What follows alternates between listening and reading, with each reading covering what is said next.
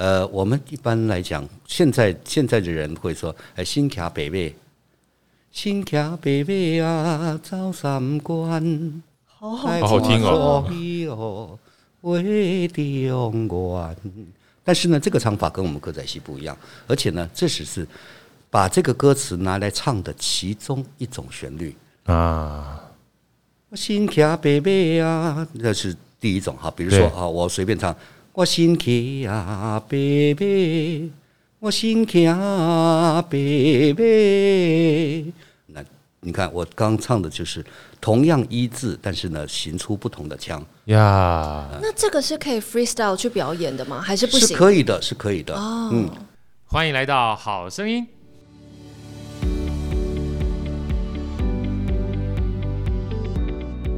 大家好，欢迎来到好声音，我是豪哥。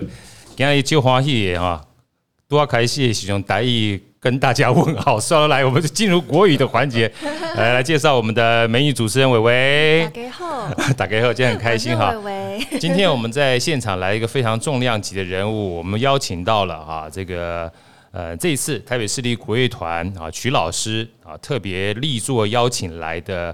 柯大师，好，我们柯明峰老师，我们掌声欢迎柯明峰老师，好，谢谢主持人，呃，各位听众好，啊，柯老师呢，其实，在我们歌仔戏的这个圈子里，是算是投入非常非常多年了。如果知道，就我知道，已经二三十年了。现在目前呢，还从事教育的工作，在这个台湾戏曲学院戏曲的音乐学系里面担任客座副教授，而且在。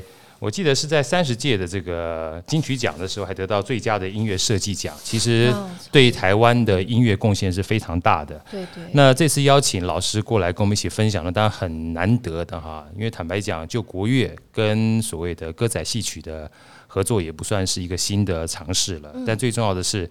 能够在算是开季音乐会的第三场里面，就有这个机会让大家一饱耳福，算是非常不简单的。对，我们首先就这个机会，先请伟伟把这一次的这个演出的。呃，时间跟地点跟我们所有听众先分享一下，好不好？好的，时间呢是在二零二一今年十月三号礼拜天下午两点半，地点呢在国家音乐厅，很盛大举行。那呃，演出的这个音乐会的名称呢叫做《点染戏画：徐春泉与柯明峰的歌仔画境》。讲到这个名称，就很想要问老师，因为其实设计是很有巧思的，可以请老师分享一下何谓点，何谓染吗？呃，如果说我自己在取这个名称的时候，这个点呢，其实就是我自己啊。那我自己呢，是我自己是把一个，因为我把音乐的雏形先把它做好了之后呢，呃，再由曲老师再去做编曲跟配器。那我觉得编曲配器的工作就好像一个呃，这个画画的设色。啊，他把颜色弄上去。那我我自己本身呢，做的是一个，就是一个勾勒、一个线条的一个工作啊，等于渲染一样啦。对，所以先勾勒出线条，再由曲老师去指挥上色，是这样子吗？是。那为什么？哦、因为我这个作品也都演出过了，那我自己本身有色彩啦，对，对不对？那曲老师呢？因为他运用的是一个比较大型的国乐团，而且是是呃，算是全台湾。首屈一指，对，首屈一指的国乐团。对，那在他们的整个的演奏，还有曲老师的这个编曲之下呢，一定能能让这个整个的音乐在有一个新的生命。嗯，甚至于我我我我可以说，我期待一个活化呀。哎，因为我们自己本身呢，受限于原本的演出的一个编制。对，我们的演出人员大概可能大概一场演出大概可能就是八九个人。对乐师的部分，对我们的乐师的部分，文武场就是打击乐跟那个丝竹管弦这边的，是。但是整个国乐团有五六十个人，对，它算大型的编制。哎，是的，所以它这个整个的气氛营造，嗯，呃，还有对对演员的这个呃唱腔伴奏的一个整个的挑战吗？算吗？呃，算是挑战，因为演员他必须要接受一个呃来自于外界。而且跟他非常关系密切的这种伴奏呢，是的不同的音响，对啊、呃，而且跟他的演过去的演出经验完全都不一样。对，想请教一下哦，过去大概八九人的编制的时候，是不是演员的唱腔或者是他节奏可以比较随性一些去变化？那完整的。国乐编制的时候，是不是所有的拍都要在那个点上才会有比较好的配合？是，我觉得我今天要小心了，因为我觉得主持人问的问题都是很很专业啊。没有没有没有，客气，真的。的确，国乐团的整个的一个他们的演奏的过程呢，他们是依照的谱哦，完全非常忠实的依照的谱来。来来做演出，那我们这个传统的，我们叫文武场，是。文武场的这个演奏呢，是依照的现实的情况，而且它并不会把那么细的个个别乐器的整个分谱都写出来，是自由，我们有点即兴的这样发挥的方式，是，所以在整个的节奏上呢，也看舞台的情况怎样子。呃，我们的确是它的那种可变性是比较大的，对。但是跟着国乐团啊，它的主旋律也相对的会变变得比较薄弱一点点。那我们自己传统文文场在演奏的时候，主旋律的那个线条是非常的明显的。哦，所以这个对于演员来讲，他是必须要习惯这个主旋律的这个这个线条并并不明显，而且要要靠他自己来支支撑一个。所谓的主旋律的这个这个这个事情，对他来讲是一个蛮可怕的事情。呀呀，因为像以前我们讲说地方戏曲啊，对，因为我从小的话，因为我姥姥姥爷他们是河南人嘛，河南人我们听豫剧，我们叫河南梆子嘛哈。那比如说北京有京剧啦，或者粤剧啦哈。那其实我也想请问老师，因为歌仔戏好像其实真正发源地算是从台湾宜兰这边开始，在二十世纪初的时候，所以其实。呃，算是蛮本土的一个地方戏曲，是是完全由本土来发展成的一个戏曲，但是它其实文化底蕴其实真的蛮高的，因为它这里面就像刚才在开始的时候，我微问到一些里面这些词啊，哈，其实意境非常的优美，对对。除了这个地方会增加一些算是地方的这个文化啊风俗之外，但是有很多古典级的这些文具都在这个里面，所以像老师您在一开始接触。这歌仔戏的是是什么样的因缘际会？是从小就喜欢，还是说，呃呃，踏入这个专业之后才开始做研究？是怎么样经营到这样的一个歌仔戏的这个行业里面来的？呃，说实在，我因为我们自己本身来讲是对音乐的这种工作，国乐，国乐啊，它是呃，从我从我学生时代就开始做接触，是，然后有了兴趣。那但是我。歌仔戏对我来讲，它是从小生活啊，它是陪伴着我们的。对，所以你虽然没有去去仔细的去去了解它，但是那些几乎是天天围绕在你的耳朵旁边。从小就听国语。是。那我如果学了国乐之后，我我我第一个接触的倒不是歌仔戏啊，那个是绍兴戏哦，绍兴戏越剧，越剧，粤剧，嗯。乐是那个越王勾践的越，对越南的越，对越南越。那那个时候开始呢，就觉得哎呦，戏曲的东西跟国乐是有那么紧密的结合，但是它又是另外一块。这个我们真的觉得不需要非常高深的技巧，对。但是呢，它的整个的那种内涵，它包含的所有的这个，包括唱啦、动作、表演、哦、唱念做表这些，是我们国乐光。就是单纯演奏音乐这个方面所没有办法享受到的那种，在演出当中所得到的那种快感呀。尤其人生这种东西啊，其实表达情感的话，很多的乐曲是很难达到跟人生一样这样的一个境界的。对，有时候我们听音乐还是得要标。什么听标题啊？对对对，那没有标题呢，就不晓得他在描述什么。但是戏曲的东西，它非常的清楚，它有演员，它有唱词，它有动作，有身段，有剧是是是 是，对。因为像刚刚我也讲，我说真的是这样子，因为其实这一次的演出跟曲老师一起跟台北市立国乐团演出，其实真的不简单。我所以不简单，一个很重要的关键就是两个算是。呃，不太一样的东西搭在一起哈，像一般的地方戏曲，像以前我们讲说学国乐，就算是国乐而言的话，江南丝竹其实编制也都不是很大的。哎，是的。像这么大的一个国乐的编制的话，其实某种程度上都是近代才开始的。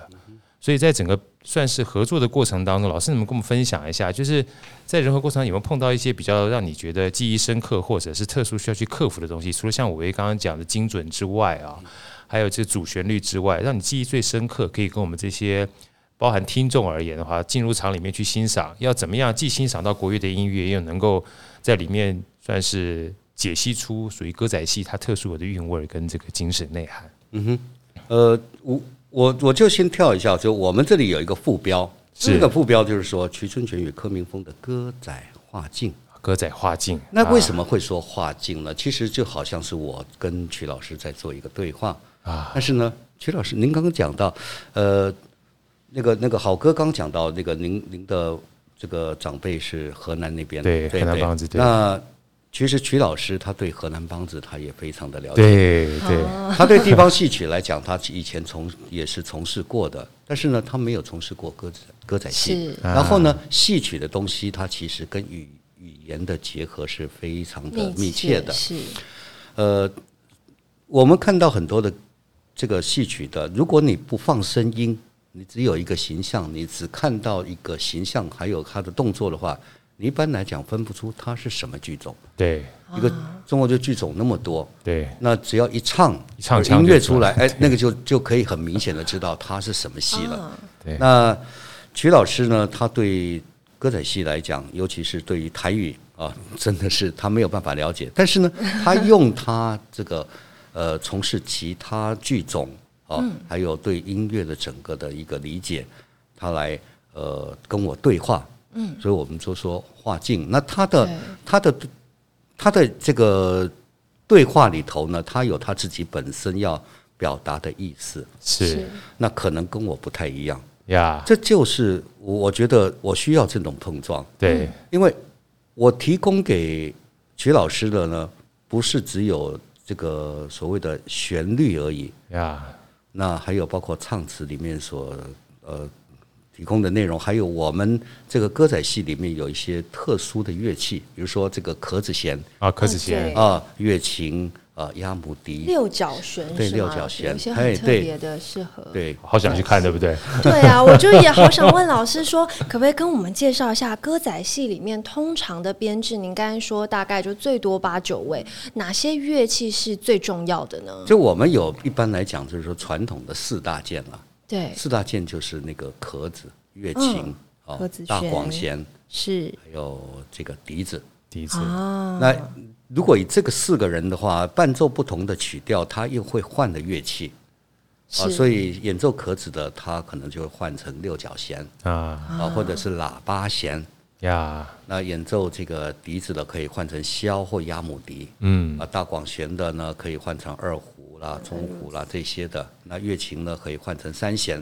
所以四个人呢，一直在变换他的乐器，乐器哦。对，那乐器的组合就会产生不同的效果。难怪，因为我在做老师那个柯老师的功课研究的时候，发现哇，老师无所不能呢。跟好哥分享一下，老师会琵琶，然后各种胡琴，平胡、二胡、板胡、中胡、高胡，然后会阮，然后壳子弦、六角弦、柳琴、月琴、三弦、唢呐、笛管、箫、大提琴跟吉他。我想，那基本上就是一个乐器的百科全书。老师一个人可以组一个国乐团这样？不是啊，因为工作环境还有自己本身兴趣啦。对，那我我觉得是说这些乐器呢，也不能说会，就是说有时候你必须要拿出来顶一下，能够演奏，稍微抵挡一下，很客气，很谦虚，能来顶一下。对，老师那个乐琴的演奏还有被收录在《海角七号》里面，对吗？老师是《海角七号》的乐琴指导。哎，是那时候是刚好找了我去做演奏了。哇，老师真客气，又顶一下，实在是太太顶了。哎，下次我们基本上有需要就请老师来顶一下，好不好？对，我们想要顶沾沾光。对，我们想要顶都很难顶。对对对。我一开始是用台语讲，但是我发觉一件事情啊，听老师讲完国语之后，我觉得奇怪，老师你基本上是国台语双声带，都超级标准，完全听不到、听不出来你有台语的腔调，哎，是吗？这个我我觉得。呃呃，我觉得最近的漏风比较厉害，漏风比较厉害，下牙缺了一颗，漏风比较厉害。哇，老师你很厉害，你基本上就是我刚因为所有听众可能还没机会听到，待会我们请老师讲一下台语哈，因为我们刚开始时候我刚好听老师用电话讲台语，哇，哇你的公会台语哈，我高练凳哎，对，真正说台语说到这个地道的时候是一个非常大的享受。哦，老师来讲台语，我们那我们那些演员公台语才是哦，那这肯定的。我是我都是跟他们学，因为在从事这个行业里头，尤其是做音乐工作的，对，因为你要把语言变成了这个旋律，所以你要对语言非常了解。所以我们在做这个工作的时候，你也自己会去买字典。在台湾的这个呃台语的字典呢，就像什么录音波感。语音波感那些是用反切字这样子写的，好好听哦。那你就必 必须要把这个呃一些字的这些发音呢，要要搞得很清楚，要不然你做出来的旋律，我们叫做倒字。倒字，对，就是唱出来它会倒字哦，让人家听不清楚，或者是它甚至于是会有另外一个意思意思的产生，那就不是这个所谓的呃做做边腔音乐的这个一个原意了。啊，边腔真的是很大的学问诶，没错的。老师，你可以跟我们解释一下，因为您好像就是用传统的曲调去做编写，但是在做创新嘛。然后我有读到几个字，我就是比较不明白，以字行腔，可以跟我们解释一下什么是以字行腔吗？以字行腔就好像歌仔戏里面最常用的就是气吉亚啊，气吉亚。你说，呃，我们一般来讲，现在现在的人会说，哎，新卡北北。新骑白马啊，走三关，好好听哦。但是呢，这个唱法跟我们歌仔戏不一样，而且呢，这只是把这个歌词拿来唱的其中一种旋律啊。新骑白马啊，这是第一种哈。比如说啊，我随便唱，我新骑啊白马。我心骑白马，那你看我刚唱的就是同样一字，但是呢，行出不同的腔呀。那这个是可以 freestyle 去表演的吗？还是不行？是可以的，是可以的。哦、嗯，所以一一个艺人，如果说他对于这些呃行腔转运他非常的熟悉的话，你可能让他演出三天，或者说在同一天里面让他唱三遍、四遍、五遍同样的歌词。他可以变化出不同不同的，每一次每一次都不同。后来原来我才知道，美国的爵士乐是从歌仔戏的 freestyle 来的。我也觉得很，我就说嘛，总觉得他们唱那个爵士乐的时候，感觉有点寡语的味道。但是不知道这样那个完整编制的国乐团会不会觉得很紧张？要随时变换，要跟上，没错，对，要跟上。演员他还有一个，就是说他不。不熟悉这种所谓的音响啊，就是他帮他伴奏的这种音响，而且主旋律不多的这种情况下呢，他还是得在，因为在编创的过程当中，在编曲的过程当中，他有写了和声行进啊，他有写了一些节奏，所以呢，演员还是要唱固定的啊，这对演员来讲，他也是一个蛮 可怕的事情，对，因为他平常。Free 习惯了，对。哎，老师，那请教一下，像您的音乐设计里面，您是不是有比较喜欢的类型？比如说，可能哭戏啊、悲剧啊这种，是您比较擅长的风格吗？其实，这个我们这次要演出的《黑西瓜的蛋里》，对，这是第一个。然后第二个叫做《火烧红莲》，会修昂莲溪啊，然后刺桐昂莲溪。刺桐花开，气动灰灰啊！千万不要叫我再讲一次。来跟老师说一次，会修昂莲溪。会修昂莲溪。哇，好标准啊！标准，信心都来了。这三出里面呢，其实有两出是属于这个比较爱情戏，对，比较爱情的剧情。那我我我也比较喜欢写爱情爱情戏，对对对，因为我觉得的那种嘛。他的音乐的表现，我觉得比较可以发挥啊。那相较之下，像比如说武场啊、战争，它的边枪的差异是？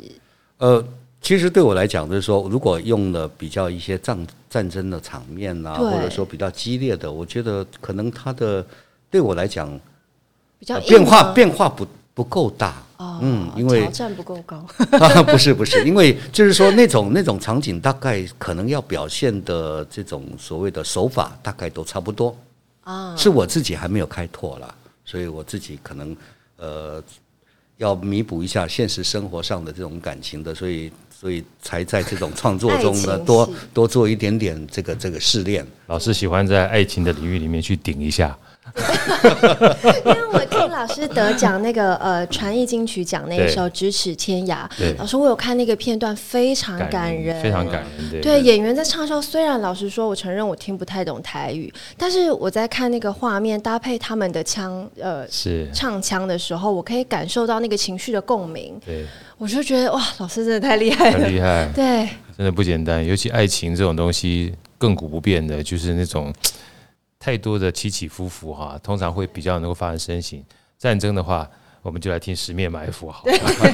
是是是。不过也有一种，就是说，因为歌仔戏的它的曲调的一个本身的特质，我们一般来讲讲到歌仔戏都说哭调、靠调啊这样子。对。啊，所以呢，抒情类的这种呃，就是情感抒发的这种曲调呢，对歌仔戏的这种音乐的整个的呃运用来讲，它是特别多的，所以。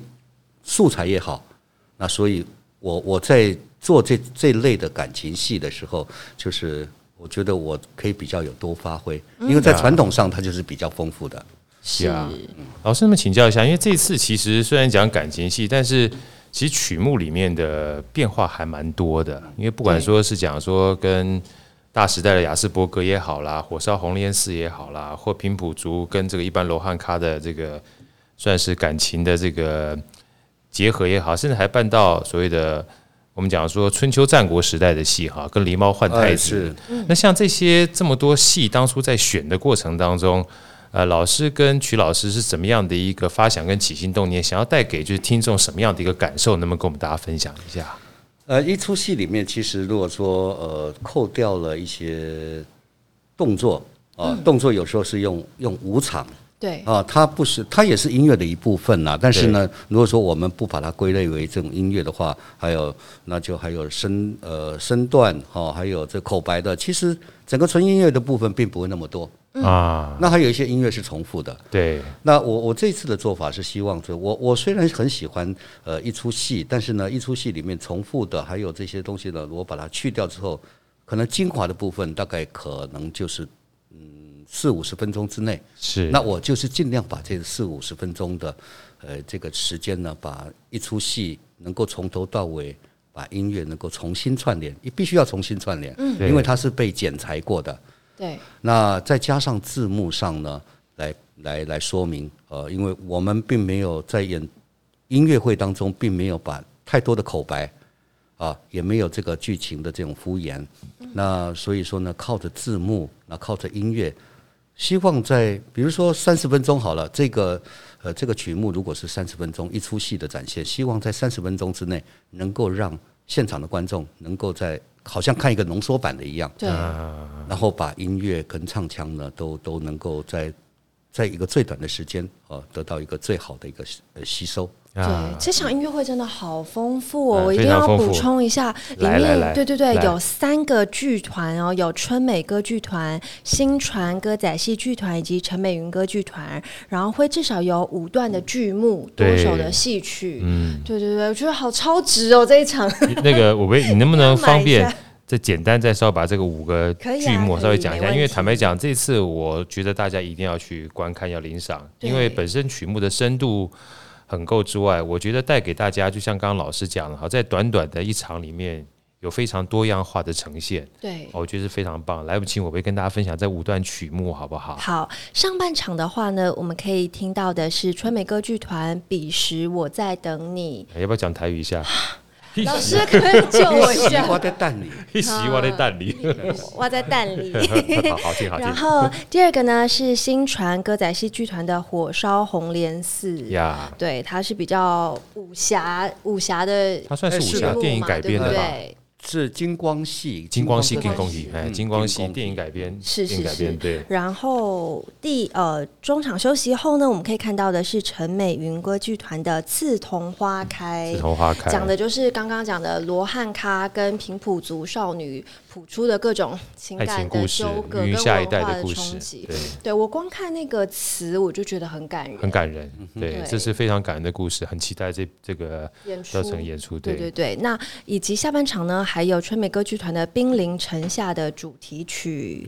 以及新传歌仔戏剧团的《宋宫秘史》序曲，所以非常的精彩。宋宫秘史其实小时候我不知道记得是好像是杨丽花歌仔戏啊，叶青歌仔戏的《狸猫换太子》有一个非常长的这个宫廷剧，基本上就要演对，因为很长的这个我们在叫做连本戏了，连本戏啊。啊那如果他在以前内台演出的话，大概可能一演演个十几天，最少七天以上啊，就跟连续剧一样。对。就是在舞台上，他就必须要浓缩，浓缩到三个小时之内呀！哇，这次短短的时间之内就有五场的精彩大戏，大家怎么可以不去看呢？对不对？不过我必须要解释，就是说，呃，像这个最后的呃宋宫秘史啊，还有这个兵临城下呢，我们是只取一个段落，这就是说它的主题在音乐里面也有主题了。是，那我们就把主题音乐重新做出来，那纯这个就是比较偏演奏型的。呀，因为像序曲的话，大概都是演奏的。对，那这个演奏，其实我也很期待这个在实际排练之后，啊，那个曲老师因为他的这个配配器的这种编曲的长才，让我的这个整个的呃音乐，整个变成了提升。对，呃，私立国乐团的这些演出者、这些乐师们、这些老师，我觉得他们有他们丰富的演奏经验。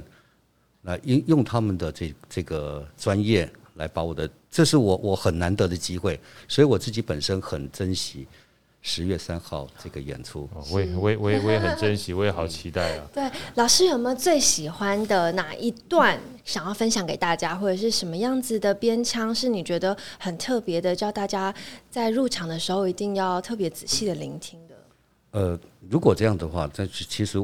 我所选出来的每一段，其实都是我很喜欢的了啊。那我我觉得有介绍一个比较特殊的，就是像呃有平埔族的这个故事的《刺桐花开》。刺桐花开。那我里面用的比较多的就是平埔族的音乐啊，用平埔的音乐来去去改编成他的演唱的曲调呀。是 OK。那我们来听这个花开。对，那个那个叫做。女主角伊娜，她刚开始第一次出现的就唱《吼呀嘿》，你看听到这个《吼呀嘿》这个，就感觉像是对，它不是歌仔戏的原本曲调，对，但是我就把它编成了一个歌仔戏的一个曲调。那虽然短短的，但是呢，呼应着这个呃女主角的身份角色。是，所以老师基本上不仅把这个 freestyle 带给爵士，对，还把各种不同的音乐混在一起，连平埔族跟歌仔戏都搭配在一起。对对对，今天把曲老师给拉下海，所以其实很不容易，要参考很多人物的背景设定，然后时代的一些音乐去融入在编腔里面。对啊，所以难怪老师学了这么多乐器，对各种不同的乐器还有各种不同的音乐，嗯、坦白讲叫做音乐无国界啊，只要可能合在一起的话，我觉得就是一种很棒的冲击，很棒的交汇。所以这也就是为什么老师讲点染细化，嗯，从一个点基本上能够渲染出去的话，音乐的张力就非常非常的大的。是的，是的。我觉得这个坦白讲真的不简单。老师，那我能不能说再请教老师一下啊？因为毕竟老师除了是一个算是歌仔戏的设计创作，在教学方面也非常多年了。在教学这一部分的话，老师针对歌仔戏也好，或针对地方戏曲也好，有没有想要跟大家分享？就是现在目前针对歌仔戏的未来的发展，或者是针对这些教学上面？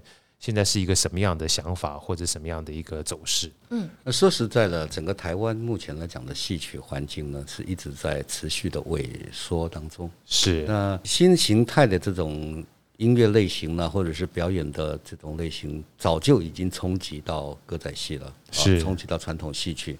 我们在教的时候呢，我们其实还是说用一个所谓保存传统这个概念来出发。对。对于学生，说实在的，对于学生的未来，他的一个职业的这个走向，或者是他的他的出路，我们不太敢保证。嗯，我自己本身也是在这三十三十多年当中，也是这种，我我我不能说打打杀杀了，但是哦，在这种很艰难的环境之下，我们存活下来了，呀，那我们也才能有保有这样子一个目前的地位了，呀。那现在的学生呢，又非常的多。对，呃，这个每一届呢，就像大学来讲好了，每一届都有二十，呃，每一班有二十五个人，二十五个人里面呢，大概会有十多个人。那一年出十多个人的话，其实在整个的歌仔戏的这个业界，嗯，是不可能容得下。一如果说一年能够容纳一个新的人，新的一个乐师，对，我觉得都还差不多，因为整个市场，我们我我们很清楚这个状况。嗯，所以其他的人呢，也必须要面临到他只 比较安慰自己的说，我们多训练一个呃观众，懂，多培养的一个观众这样子。对市场未纳量的情况啊，喜欢的可能很多，但是回过头来，如果真正喜欢要到跟工作结合的时候，考量到市场未纳量的话，老师刚刚讲了，可能每年出十个，但真正会把这个当成专业去走的话，可能是一到两个。但剩下的几个可能是观众，也可能是他把歌仔戏的精神跟文化的这种底蕴哈带到其他行业里面去。是，但是总是要有人持续不断走下去嘛。对对。所以其实我觉得，呃，任何的音乐它都有各种不同的扩张性跟这个渲染性啊。就像这一次我们讲点染戏化是一样的，呃，不是只是歌仔戏就歌仔戏，国乐就是国乐，说不定有一天这个。爵士乐也回来寻根了，加进来 也加进来，对，加进来。那这样的话，坦白讲的话，在整个点到线到面的过程当中的话，也许会对这些喜欢歌仔戏的，不管是学生也好，或是观众也好，或听众也好，他们会看到更多的可能性。对，好，真的非今天非常谢谢老师来跟我们做这段分享。好，不管是从教育的这个角度而言，或是音乐设计的角度而言，或者是。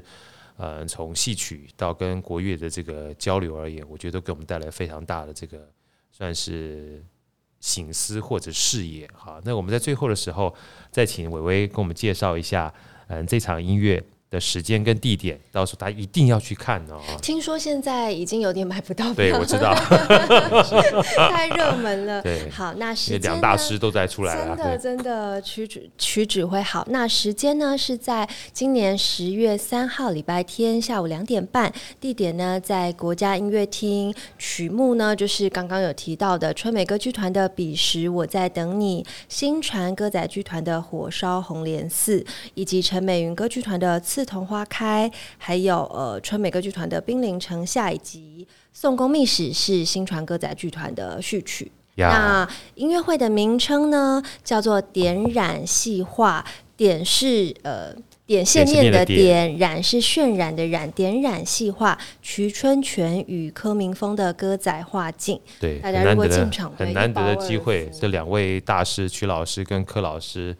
两个都是音乐底蕴非常丰厚的大师级的人物，在十月三号把歌仔戏跟国乐团带给我们不一样的感受。那最后的话，能不能请老师跟我们分享，或者给我们一些祝福？尤其在疫情过程当中，真的很不简单哦。除了这个表演者之外，其实听众其实也很不容易，因为想要到欣欣赏这样的算是表演的话，都不容易了哈。那有没有想要给我们这些听众或者是观众？一些祝福或者是一些期许，让他们有机会啊，在这个过程当中给他们一点力量，好不好？好，呃，其实应该说是给这个歌仔戏界的这些从业人员一些力量吧，因为这些呃观众们，你们去支持歌仔戏，其实都对对这些对我们这些从业人员是一个最大的鼓励。在这一阵子灾情当中，这一些。我我我我知道的已经有很多人都已经转业了。是，那因为做戏曲的，以台湾这种没有公家剧团的这种歌仔戏班来讲，一般来讲都是依依依附在民间。对，那所以说呢，呃，没有没有一个比较正常的一个工作的话，他就没有正常的收入。是，那疫情对对这些人来影响是非常的大的。那这一次呢，又要要。进了音乐厅卖票呢，那也影响了这些所谓的呃一般的这个呃呃，我我应该这么说了，就是说他座位也做到受到了限制了。对，梅花座的关系，位置不多。一般来讲，在台湾做音乐或者是说做传统戏曲的话，那如果观众去欣赏这些演出的话，我觉得他的投资报酬率是最高的。是的，啊，因为。一出戏或者一个音乐会的一个整个制作，他花的成本跟他的观众人数，我觉得他比例上是不成不匹配的，嗯，对，不匹配的，不匹配。所以他的你花的钱进去，那个你的 CP 值是非常非常高，没错。对对对，所以我觉得，呃，用这样的心心理吧，或许也也也可以鼓励一些人。进这个表演厅，表演厅来做这些欣赏。我觉得老师讲的非常好，非常好。哎，我觉得真的，其实像对，像刚刚老师讲的这个，进去表演厅或进去来欣赏啊，买票欣赏是给歌仔戏或者艺术从业人员很大的鼓励。但说句老实话，也是给我们自己的鼓励。嗯，啊，因为这么好的 CP 值，这么难得的机会哈，还有办法在我就直白讲，这么实惠的情况之下去欣赏到这么样一个高水准的演出，真的是不简单，也是我们的福气。所以十月三号啊，这个希望大家都有这个机会，因为就像我自己讲，在疫情过程当中，那天我要去我妈家，然后下面一个非常好吃的餐厅，经营的很辛苦。我妈说：“我说妈，我们下去买个东西吃好吧？”她不要啦，干嘛在外面吃？我说：“这么好吃的东西，你不吃，到时候它就倒了啊！是你如果再不吃，再不不支持他，支持他支持你自己，对对，你这样才有办法继续吃得好。所以在疫情期间，我常常跟我好朋友讲说，不是去支持这些餐厅，是支持你自己，未来还吃得到。”要不然是很多太这种百年老店哈，或者几十年老店，但不见之后，你只能在回忆当中去搜寻了。那时候基本上你哭叫天天不应，叫地地不灵。所以这次呢，我觉得支持，与其说支持歌仔戏、支持传统戏曲，倒不如说支持我们自己，未来都还有常常有这样的机会去欣赏到高水准的演出。对，再次谢谢柯老师，谢谢伟伟，我们十月三号见，拜拜。拜拜。刚结束之后，突然想到了其他两个问题，一个老师自己跳进来的，说他没有回答的，另外一个是玮崴要问的。好，我们先先请老师先回答刚才他自己入坑跟我回答说，老师为什么国语这么好，台语也这么好？英呃，国台语双声带这么标准语言，老师你跟大家分享一下好？哦，没有，我觉得这个这个不算是坑吧，因为这个我我自己觉得是说，像像我自己是在因为接触歌仔戏之后，所以我才能够被被请到学校去做教学。对，那学校里面的复兴剧校，它就是都是以京剧为为为最是，他们是以京剧为基础的，嗯、对对，以主轴哎是，然后呢都是跟那些老师一起，所以我。咬字啊，字正腔圆啊，就变得逼得我必须要跟他们学习。顶，然后，然后呢，我其实，在刚进学校去教歌仔戏音乐的时候呢，我我其实我的台语也没那么好，所以我也是跟着学生，因为歌仔戏科第一届时候我就进去了，所以那时候呢，老师也也教学的时候，我都一直在旁边。哎，老师您不好，我先请教，老师您府上哪儿啊？我福州人，你福州人啊？哎，哦，福州基本上福清的话跟台语是完全不太一样，完全不一样。那福清话差很多，完全听不懂哎。对啊，算闽北吧？是的，算闽北。闽北跟闽南是完全听不懂的。可以讲，老师可以讲两三句，我们听听看吗？啊，福州话吗？福州话啊，那个那个没有讲啊，要不？我说我不会讲了，哎，因为那个差别很大。对，哎，对，真的差别很大。啊，所以我是也只会听啊，色汤姆色孔，这是广东话，不要问我。哎，有听没有讲？老师厉害，老师感觉可以多种语言切换，乐器都会了，语言算什么？对啊，来第第二个问题，那个为你问。第二个问题就是我们发现啊，老师以前是中国海专轮机科毕业，觉得好跳痛，跟呃北市国的首席小玉老师，对对对，对，小玉老师也是一样，就是。我们以为的应该是哎本科系出来，结果都不是哎，可以老师分享一下怎么会？那我也可以说，小玉老师跟我一样，都在学校的那个所谓的本科里头是在混嘛 啊，因为我们我们最主要我们最主要混的地方都是国乐社 啊，所以小玉老师他在学校里头，他主要也是因为这个这个国乐他的这个绩优，他是他是资优的，OK 资优，那我们是在。呃，进了海专之后，去听到那个音乐是被被被吸引了，所以参加国乐社。哦哦，哎，所以老师，您第一次接触国乐是大概几岁的时候啊？那时候是我高一的，呃，就是专一的下学期。哦，那时候大概十六岁、七岁。所以老师，其实您算接触音乐跟这些属于传统科班来讲，算算晚的，算晚的，算晚，对不对？第一个接触的是琵琶吗？对，我第一刚学的就是琵琶。很难想象哦。对啊，琵琶感觉仙女在弹。对，结果现在是仙男在弹。所以我觉得家，因为我姐姐在家里的时候，她也不是喜欢，她也不是会音乐的人。但是呢，我不晓得她哪里来的那些什么琵琶唱片。哦，听一听，从小听了，所以哎。